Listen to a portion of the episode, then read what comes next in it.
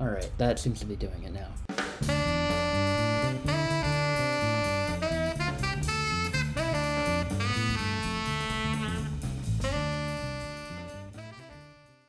Ben Myers, welcome to the show. Howdy, howdy. It's good to be here. Why don't you introduce yourselves to our guests and let us know who you are and what you do? Absolutely. So, my name is Ben. I've been doing web development full time for nearly three years now. I try to be a force in the community for accessibility advocacy. Web accessibility is a, a big passion of mine. I like to blog about it, and recently I've started a weekly Twitch stream where I bring on guests and they teach me something about web development, core web tech, and or accessibility. So, if you've seen me around, that's likely why. We've gotten to know each other through the React Podcast Discord. We actually just talked with Chan yesterday, so you have now spun off your Twitch channel, Some Antics, which I really like. That's a really great name for an accessibility channel. And I was really excited that you were doing it because we'd already been talking about doing some sort of accessibility themed stream for Redwood JS. And so we got to do that for Some Antics and I had a great time and I would love to just kind of hear a little bit about who your like influences were in terms of creating it. I kind of have an idea, but I think our, our listeners would find it really interesting. So, in terms of that stream, the main influence would be uh, Jason Lengstorf and his Learn with Jason show. For viewers, or I guess listeners who are unfamiliar, Learn with Jason is a twice weekly show where Jason brings on guests and they cover various aspects of the Jamstack. It's really great because you get to see just a wide variety of the web development world, and it's such an open, inviting community, which I really appreciate. I've been trying to sort of, I don't want to say like ape that whole thing, right? But like I've, I've been inspired by that approach to just bringing on people in the web development world people who can show off interesting things that perhaps they don't always have the platform to do and just kind of teach me and teach the audience a, a new thing about about the web. I focus on core web technologies because i think that's really foundational to the stuff that we do on a day in day out basis. We have tons of frameworks. We have meta frameworks. I'm sure at some point we'll have meta meta frameworks but at some point it all comes down to the building blocks. And i think the single most impactful thing I can do for web development is really focusing on getting just absolutely solid with those building blocks. Yeah, I'd be really curious to hear how did you first get into programming? Like, what was the first kind of program you ever wrote, your first programming language, or your first website, like any of that? Okay, uh, so I have always been a computer guy. This goes back to even as an infant, as a toddler. One of my favorite like family stories that gets passed around every once in a while is that my parents realized like, oh, Ben's probably been on the computer too much as of late, and we we need to wean him off of that. So they turned the computer off. And you know, this was in the day where all computers by default had towers and everything. That people weren't really using laptops. They turned the computer off, and they stuck a post-it note over the power button on the, the tower that said no. And little toddler me really wanted to use the computer. So he took the sticky note off, turned it upside down so it said on, stuck it back on, turned the power on, and started using the computer. Uh, just really and truly, computers have been a, a big part of just me growing up. Uh, they were a big part of my childhood. I actually made my first website back in like fourth and fifth grade. I used one of those free website builders and it was atrocious. And I do not look back on that site with the most kindness, perhaps, but it was my first site. I got to college and I had this idea that I was probably going to end up doing something technical, but I wasn't sure what that would be. I was undecided for my major, but I figured, you know what, I like computers. I'm going to play around with computer science as well as the business IT program that we had. And ultimately, I ended up taking computer science and really enjoying that. That's kind of my journey to getting into programming is is a childhood full of computers. Yeah, it definitely resonates with, I'm sure, me and Chris. Same sort of situation growing up. We're really excited to have you here because something that I talked about when I was on your stream is that we're really focused on full stack development here. Obviously, the FS Jam, full stack, Jamstack. And part of what we really enjoy about that is that it allows solo developers to go really far by themselves with these tools. But what comes along with that is a responsibility I see of having a whole end to end understanding of the project where hangups could be or faults could be. Accessibility can be something that tends to get kind of shuffled around to like different departments or different developers and there's not always the investment that can be made into having just an accessibility expert. And i think it's really important for people who are working in these kind of spaces to make sure that they are thinking of accessibility and that they have a mental model about accessibility and they have the tools they need to make accessible websites. So for me i think of it in those two kind of buckets. I think of the mental model of how do you think about whether your site or your app is actually accessible and then the tools you use to test and to verify and to improve the accessibility of that site. So, do you think that's a good framing? And then, which one would you like to kind of go into from there? Yeah, I, I think that's a, a fantastic framing. Accessibility, you really do have to consider both the actual accessible experience and the process that you're going to take to get there. I would give the, the caution that, in my experience, where accessibility tends to fall apart is not so much in the technical execution, it's in the process. Inaccessible sites are the product of processes that don't facilitate accessibility. Great, and then can we go into that? So, what are the processes that are failing us? How should they be altered? This is largely going to depend a whole lot on uh, the context of the work that you do. My experience is in enterprise. I'm able to take advantage of the teams that we have. I work with a design team and that design team is going to share some of the responsibilities. They're going to have to pick color palettes that are accessible. They're going to have to pick accessible typography. Business takes some ownership. As a product owner, you need to be including accessibility requirements in your acceptance criteria. To consider a story done, accessibility requirements have to be documented and met. You need testing. You may have a centralized accessibility team. You may have quality assurance engineers who work with the team directly, or you as developers, and this is increasingly likely in a full stack world, you as developers might be responsible for that testing yourself. But all of these roles have to be met. It's not just about developing the accessible site, it's about designing the accessible site. It's about encoding those accessibility requirements into the agile workflow or into the requirements themselves for the stories it's about the testing, it's about all of these things. There's so many different parts of this picture.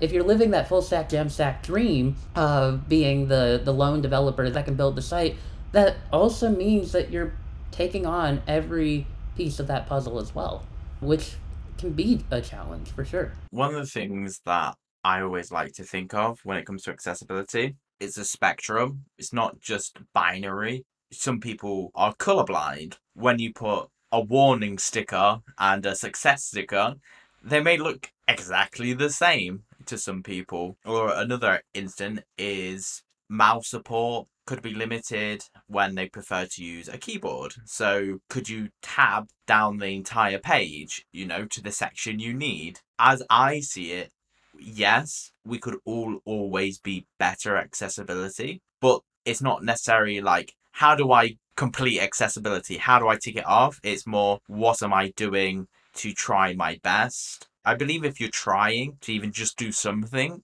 it's better than nothing. I think there's a lot of truth to that. And I think there's a lot of truth to, as you're kind of talking about this spectrum of ability. So when you're first coming to learn accessibility um, and the importance thereof, you'll often find resources that break down disabilities into several categories. Those categories, for instance, might be vision impairments like blindness, low vision, color blindness, etc.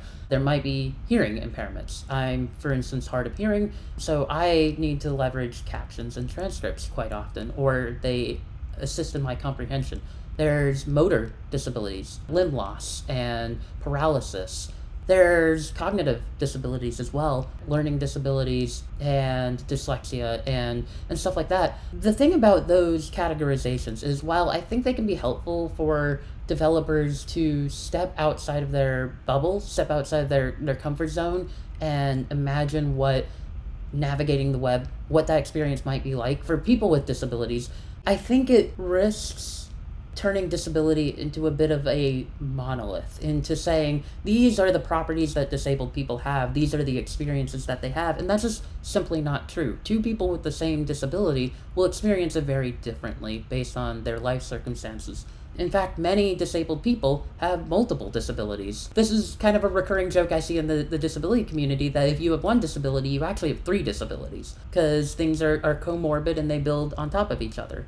So, disability is not one concrete experience, but breaking it down into those categories of visual, auditory, cognitive, motor, I think that can be a helpful way to start approaching experiences, we, we can start breaking things down in terms of how might someone with those experiences uh, navigate the page. Uh, do y'all mind if I go through a quick exercise with y'all? Let's do it, yeah. All right. Y'all have seen forms before. I'm pretty confident you've seen forms before. Um, and sometimes those forms are prone to having placeholders if you're unfamiliar with the placeholder, that's the little grayed out text that exists inside of an empty form field. And once you start typing in that form field, the placeholder text goes away. Based on kind of the like categories of, of disabilities, the visual, auditory, cognitive, motor, what are some possible access issues you might uh, think of with a placeholder? You could, on the placeholder, put a pattern oh, it needs to be two letters, space, two letters, space, two letters, like a sort code. And then obviously you don't copy the same structure. Mm-mm, error. But that's one of them. But I'm actually going to say my favorite Google's accessibility placeholder label. They are aw- awful. Where the placeholder becomes the label when you start typing. I hate them. Please, everybody, stop doing them there are tons of things to side eye about that. But even if we're just talking about like the native placeholder, right? The like we're we're talking like semantic input element with type equals text, and we're using the placeholder attribute. What are some possible access issues that we might get from that? An issue is as soon as you start typing and you lose the placeholder, then if you don't remember what it says, you can like get lost. So I know people who have like attention disability type that could be a problem. Absolutely, or people with short term memory loss right? We're providing yeah. key mm-hmm. context about the page and how we expect you to do it, and then we take it away from you the moment you start doing anything with it. So, yeah, if you have short term memory loss, if you have um, attention disorders, if you have really any cognitive disability that makes complex experiences difficult for you to understand, placeholders are an access problem there. We could also talk about the uh, vision aspect of it. Placeholders usually appear in a very light gray, which means that they're nightmarish for color contrast. I like to get into this. You had mentioned something I wanted to drill in on. You talked about designing for accessibility before even developing, and I think this is kind of some of the things that we're talking about right now is the types of considerations you can make before a single line of code is written. And so, what are some of those considerations you can make, and how can we design for accessibility before we even start coding? When we work in the web, we usually talk about uh, making things accessible for people with vision disabilities because that is much of the web is inherently visual in nature. I would also add that the kind of like second highest group that you need to consider is anyone who needs to navigate the page using the keyboard. We often make this assumption that our users have similar experiences and capabilities as we do. Uh, but the truth is, you are not your user. As you're considering accessibility from a design perspective, before any code is written, you do need to consider hey, these colors, do they have sufficient contrast? That's super important. You also need to consider is color the only way we're indicating information? If we're showing a graph, if part of our experience is data visualization and we have a couple of lines and one of those lines is blue and another is green and and this is our big important data. What if someone's colorblind? Or to tie it back to work that you know I do on a day-to-day basis form validation often requires uh, we, we show hey you filled this out correctly with green and you filled this out incorrectly with red. Well for someone who's red green colorblind those colors are, are likely the same color to them or very similar right? So making sure that color isn't the only indicator of information is hugely important also, keyboard behavior. Focus management is absolutely one of the things I think it's forgotten about. Is if you're opening modals and sidebars and dialogues, where should the focus go? Where should we put the user's cursor so that their screen reader announces where they're at? And where should it go when you close that experience? And all of these things need to be decided before you ever write a line of code. And ideally, if you're in an organization that has the design team to support it, ideally that should be the design team that's documenting those requirements.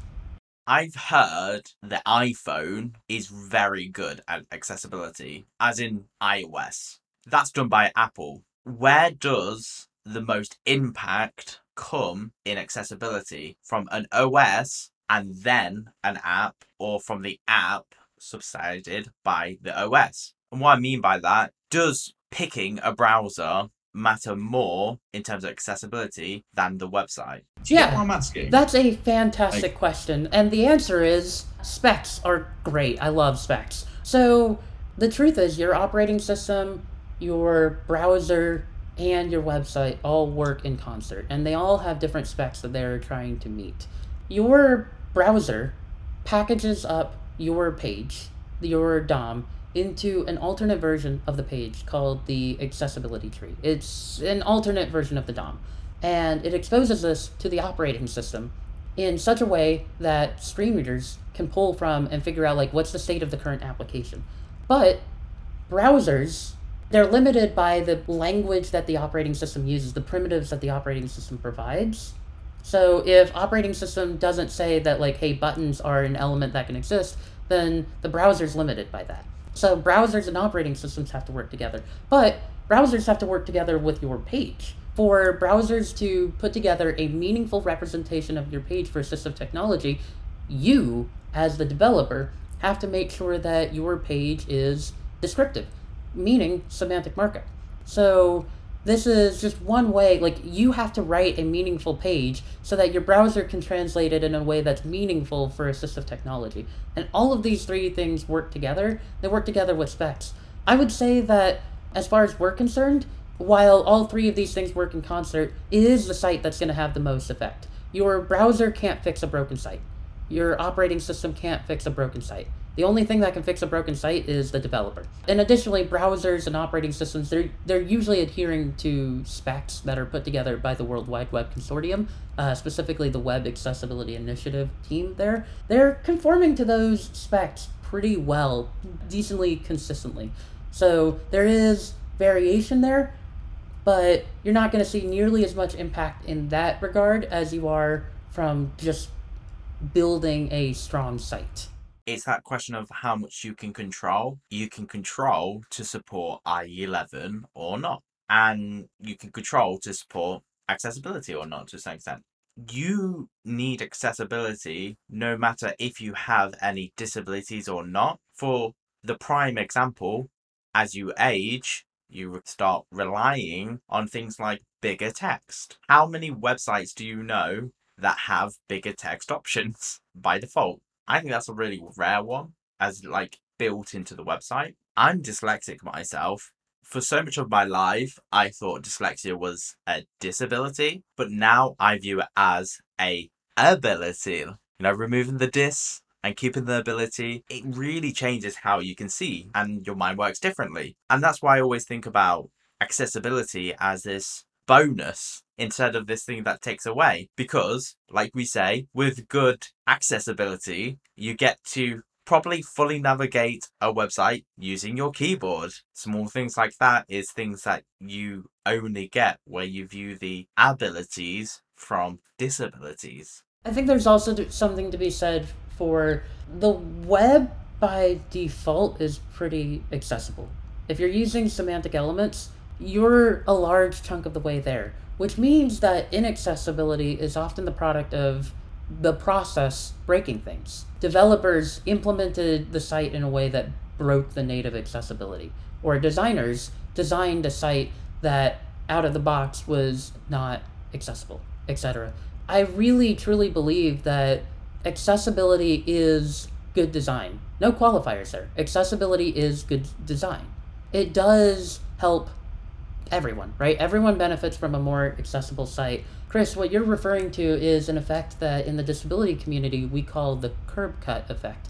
Back in, I want to say it was the 60s, the city of Berkeley decided to implement curb cuts. This was through the efforts of several quadriplegic Berkeley students who pushed for a more accessible path through the downtown Berkeley. The city implemented these uh, curb cuts. Chris, I believe they're called pram cuts on the or pram ramps on the other side of the pond, but it's where the sidewalk slopes down into the into the road into the intersection. Basically, this would allow wheelchair users to not have to hop the curb every time they wanted to get into the road to cross the road and not have to hop over the curb every time they wanted to get back onto the sidewalk.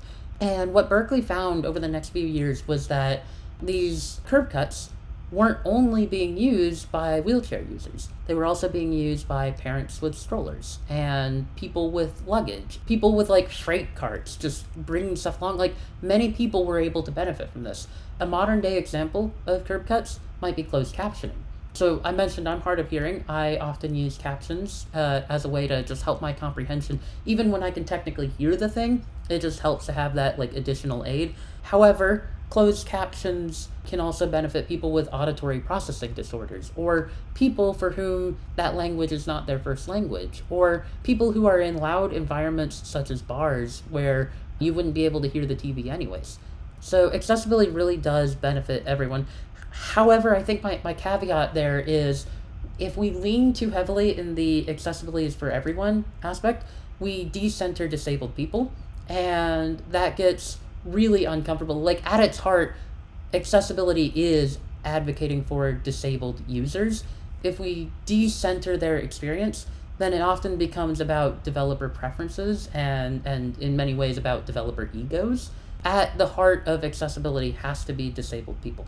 I wish I could have closed captions for real life. My girlfriend tries to talk to me, but if there's a washing machine going, I can hear what she's saying, but I can't comprehend what she said. It's just like I can't explain it.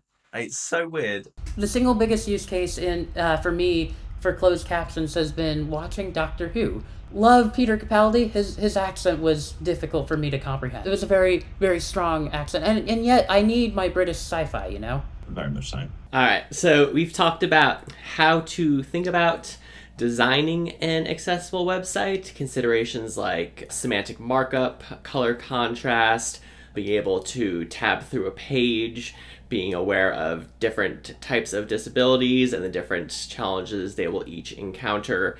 So now that we have a site, we've done our best to design it well. Once we're actually implementing it, what are some of the tools, the tips, the techniques that we can use to verify and test that it is accessible? So I think one of the easiest for people to wrap their head around is keyboard navigation because I think many developers, I'm not going to make this like a universal statement, but I think many developers would consider themselves like power users of technology, and therefore many of us likely already use keyboard navigation to quickly like hop through a form and stuff like that. This is something that's already pretty familiar to us. It's also pretty clear when something doesn't behave as intended, right? When the focus order hops around, or when something we expect to be focusable or keyboard navigable isn't focusable or keyboard navigable. So keyboard navigation is one of those things that I think for many of us will come pretty familiarly and is something that I can I think can provide immense accessibility testing value. The next thing I'm going to suggest is getting really good with screen readers. And this is something that can seem pretty daunting, but the truth is when disabled users use assistive technology, they by necessity become power users of their assistive technology. They have to. Other what like that's how that's how they navigate the world, right? You have to get good at that. And as developers who are committed to meeting accessibility needs and committed to meeting the needs of people with a wide variety with a wide array of experiences, we have to test for those experiences. So get familiar with screen readers. If you're on Windows, the screen readers that you're going to want to look into are JAWS, which is a paid screen reader. It's quite expensive, but it's the most commonly used screen reader. There's NVDA, which is free, and I believe it's open source. Um, if you're on Mac, there's VoiceOver, which is built into the operating system. It's built in. There are screen readers for mobile operating systems as well. You can find those with a quick Google search. But by and large, screen readers are going to have several navigation modes. Tabbing, the focus that you're used to. Again, focus focus implies interactivity. So if you can tab to something, that implies that it's interactive. So you should be able to tab to, for instance, links, buttons, and form fields. If you can tab to something and it's not keyboard interactive, that is a wrong experience most of the time. When you're tabbing, you're looking for keyboard interactive elements. The next screen reader navigation mode is the virtual cursor. This is usually the just read everything mode. So if you want to skim through all the static text and the images and stuff like that, you're going to want to find whatever your screen reader's virtual cursor is. And the next thing is that screen readers, and this is something that I think a lot of developers don't actually really know about screen readers. Most screen readers come with a way to hop between different elements of the same type. For JAWS, it's a plethora of keyboard shortcuts. With macOS VoiceOver, it's a tool called the rotor. If you can't see the page, then you can't just scroll down the page and quickly skim through it. So screen readers provide, whether it's the rotor or the keyboard shortcuts, they provide ways to skip through parts of the page to get to the parts that you care about really quickly. That can often be very unintuitive. Like we, as sighted people, the three of us on this call, we we might go, well, who would ever want to skip through a page by going from link to link? But many people do. And so this is a mode that screen readers provide. So figure out what your equivalent for the screen reader that you're testing with is and use that. There are also automated tools. You can run scans. One of the biggest ones is a Chrome extension called axe DevTools. This will scan through your page and automatically figure out some of the defects. There are limits to automation, and I think we'll get to those in due time, I, I suspect. But there are a plethora of tools to use I think you have to use all of them in concert. You have to test the keyboard navigability, you have to test the screen reader experience, you can run the automated tests, etc. But I think you have to do all of the above to really truly get a holistic understanding of, of the experience. What's your opinion on tools like Userway, where it's like a SaaS product to do accessibility for you? Is that a definitely not, or is that just like a, a band aid on the issue? I have to be very careful about this because so what you're talking about are tools called accessibility overlays. Accessibility overlays for listeners who might not be familiar, you might go to a site and sometimes see like in the bottom left corner there's like a little accessibility symbol. You can click that and it opens up a panel that provides several accessibility features. Like hey, we can update your color scheme or we can we can make your text large, stuff like that or or we can read your page aloud. And the way I will word this is that accessibility experts do not trust accessibility overlay tools. The truth is many of them do not do anything that the user wouldn't already have the assistive technology to do, right? Like they're simulating a screen reader, but a simulated screen reader is not going to be anywhere near as good as the screen reader you actually use on a day to day basis. Additionally, it's been demonstrated that several of them actually commit accessibility errors themselves. They have poor focus behavior and stuff like that. Really and truly, what you're looking at there is a field that realized that accessibility lawsuits were going to get more and more common, and they started getting venture capital chucked their way. I don't believe that they provide anywhere near the support for accessibility that just fixing your dang site would do. And I don't believe that they ever can. It's interesting. If there's anything I'm proud about being British, are government websites. The UK government has their UI totally open on GitHub. I hear as from accessibility, it is really, really good. It's called like GovUK React, I think it is. But they're supposedly like really good for accessibility, as that was one of their main goals. As like, how do you fully make something that everybody needs to use? Because to give the backstory that I do know, before GovUK standardized their interfaces, every single government agency had their own website, own forms, own styles, own system. All of it never like spoke the same like style or language. So they decided to start an initiative where every government agency would use the same UI library, same user interface patterns. As a user, it doesn't visually look amazing, but for accessibility of a government website, it's next to none. Every time I use it, it's great. For example, in the UK right now, we have a thing called a census. So that's every single household in the country. You have to go onto the census and say, like, there's two people living in this house, and this is what we do. So the government can allocate spending and voting rights and all them things. Every single person in the UK has to do it. It's a really interesting thing to look up about the Gov UK and how they achieve, I believe, a very good accessibility record. But I'm not the expert there. I've heard fantastic things about the GovUK design system, and I'm incredibly excited to see more and more design systems that come out with accessibility baked in as much as possible. For me, the first one that flew onto my radar, a design system called Grommet, or I guess it's more of a component library than anything. But um, absolutely, I think design systems and or component libraries are a powerful tool for standardizing accessibility practices across a product across an enterprise.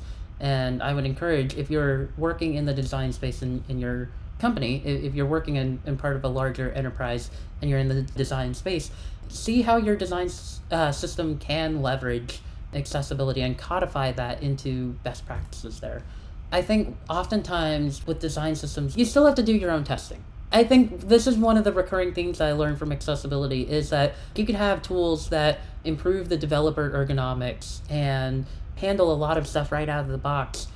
But accessibility is so contextual that you have to still test it yourself. You have to still make sure it works for everyone in the context of your own application.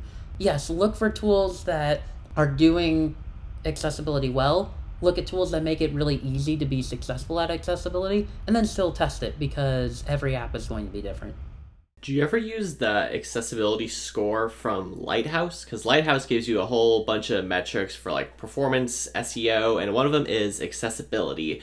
And I've always kind of wondered about that metric and, and what goes into it, if it's useful to optimize around or not. once I saw that we had deployed uh, Redwood to Netlify and Vercel, the exact same code base, same repo, and they got different accessibility scores. I thought that was really interesting, and the whole Lighthouse thing is kind of a black box to me, so I didn't really know how to drill into that. So I'm curious if you know anything about that. The specific stats that Lighthouse looks for, you can read about at web.dev.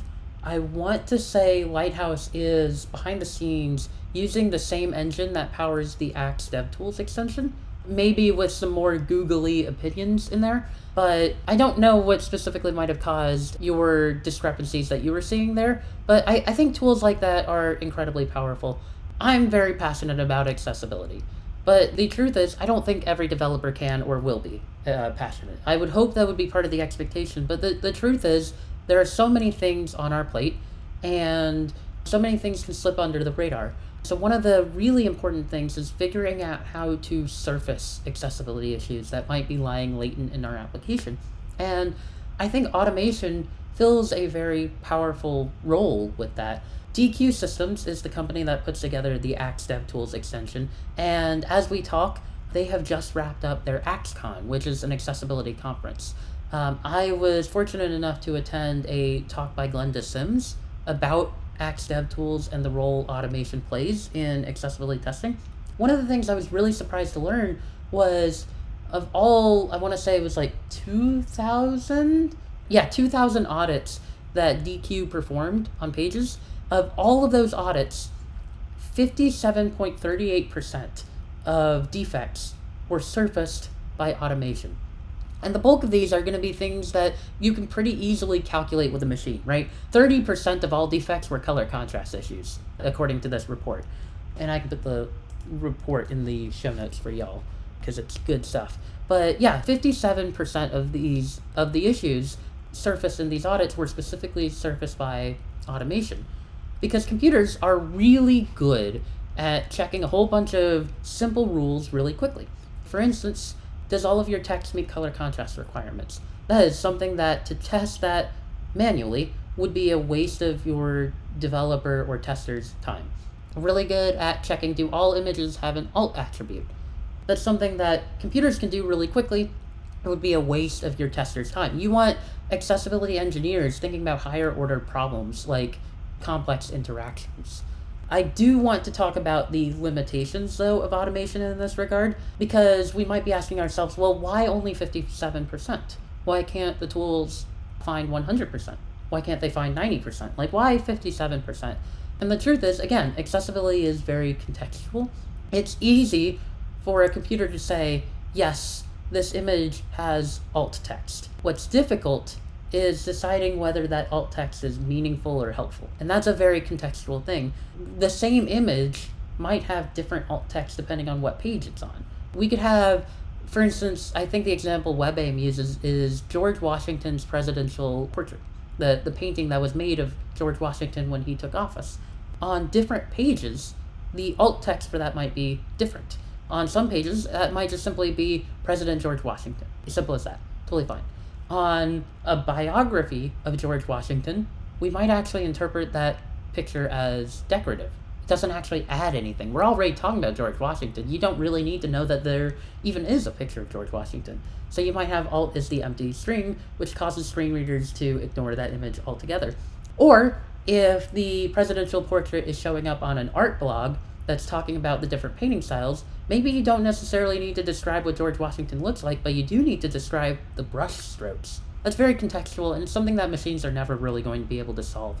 As ever, you really need to combine automated testing with manual testing, but in such a way that the automated testing handles all of the like low level, easily calculable binary pass fail stuff so that your accessibility engineers can focus on solving the bigger, harder, more contextual problems as we're getting close to the end of our time, are there any last kind of big ideas, things that you think we haven't covered that is really important for developers to keep in mind? Accessibility is important, and there oftentimes aren't one right answer. Again, make sure you're centering disabled people's experience in your advocacy of accessibility. There's a lot to it, but there are tons of resources out there I'll make sure that some get added to the, the show notes. Look for resources like WebAIM or Deque Systems or the ALLY project, that's A11Y project. These are developers who are in the space day in, day out, who have done testing and have just a wealth of expertise and, and a willingness to like hop in and help solve problems. Remember that when we're building experiences, when we're building interfaces, that's our job our job is building an interface that users can use. The HTML, the CSS, the JavaScript, the frameworks, the meta frameworks, the Redwood, all of that is incidental. It's how we work, it's not what we do. What we do is we make usable interfaces. That's our job. Definitely take some time to, to figure out what can you do today to make your experience just a bit more usable and then what can you do going forward how can you adjust your process to continue baking accessibility into your apps. Thanks so much, Ben. I've really enjoyed so much just getting to pick your brain in this episode and also over the, the many months that we've gotten to, to know each other. And highly, highly encourage people to check out both your streaming show and also your blog. You are one of these developers out there putting out this really fantastic accessibility content that I think people should know about. So why don't you also make sure that people know where they can find your stuff, how they can get in contact with you? So first of all, you should follow me on Twitter at Ben D Myers M Y E R S. You can also find me on my blog at benmyers.dev. I post mostly about accessibility stuff. And then finally, catch me every Tuesday on Twitch at twitch.tv slash someanticsdev. We'll be sharing, just learning, following along with core web technologies as well as with accessibility. It's been a, a great time, and I would love to see y'all there. My final question is simple yes or no. Can beautiful websites still be accessible? Yes. There you go. Simple. It's a simple one. I think there's something to be said for emotional appeal as a key part of accessibility.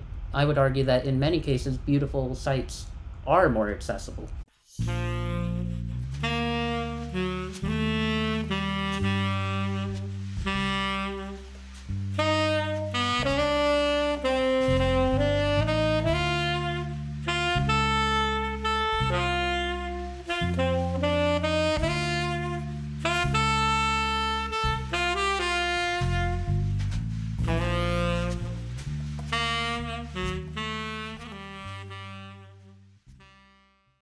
Perfect last line. Which that's the last line. Hey, editor. That's me. Uh, awesome. Yeah, great. Cut.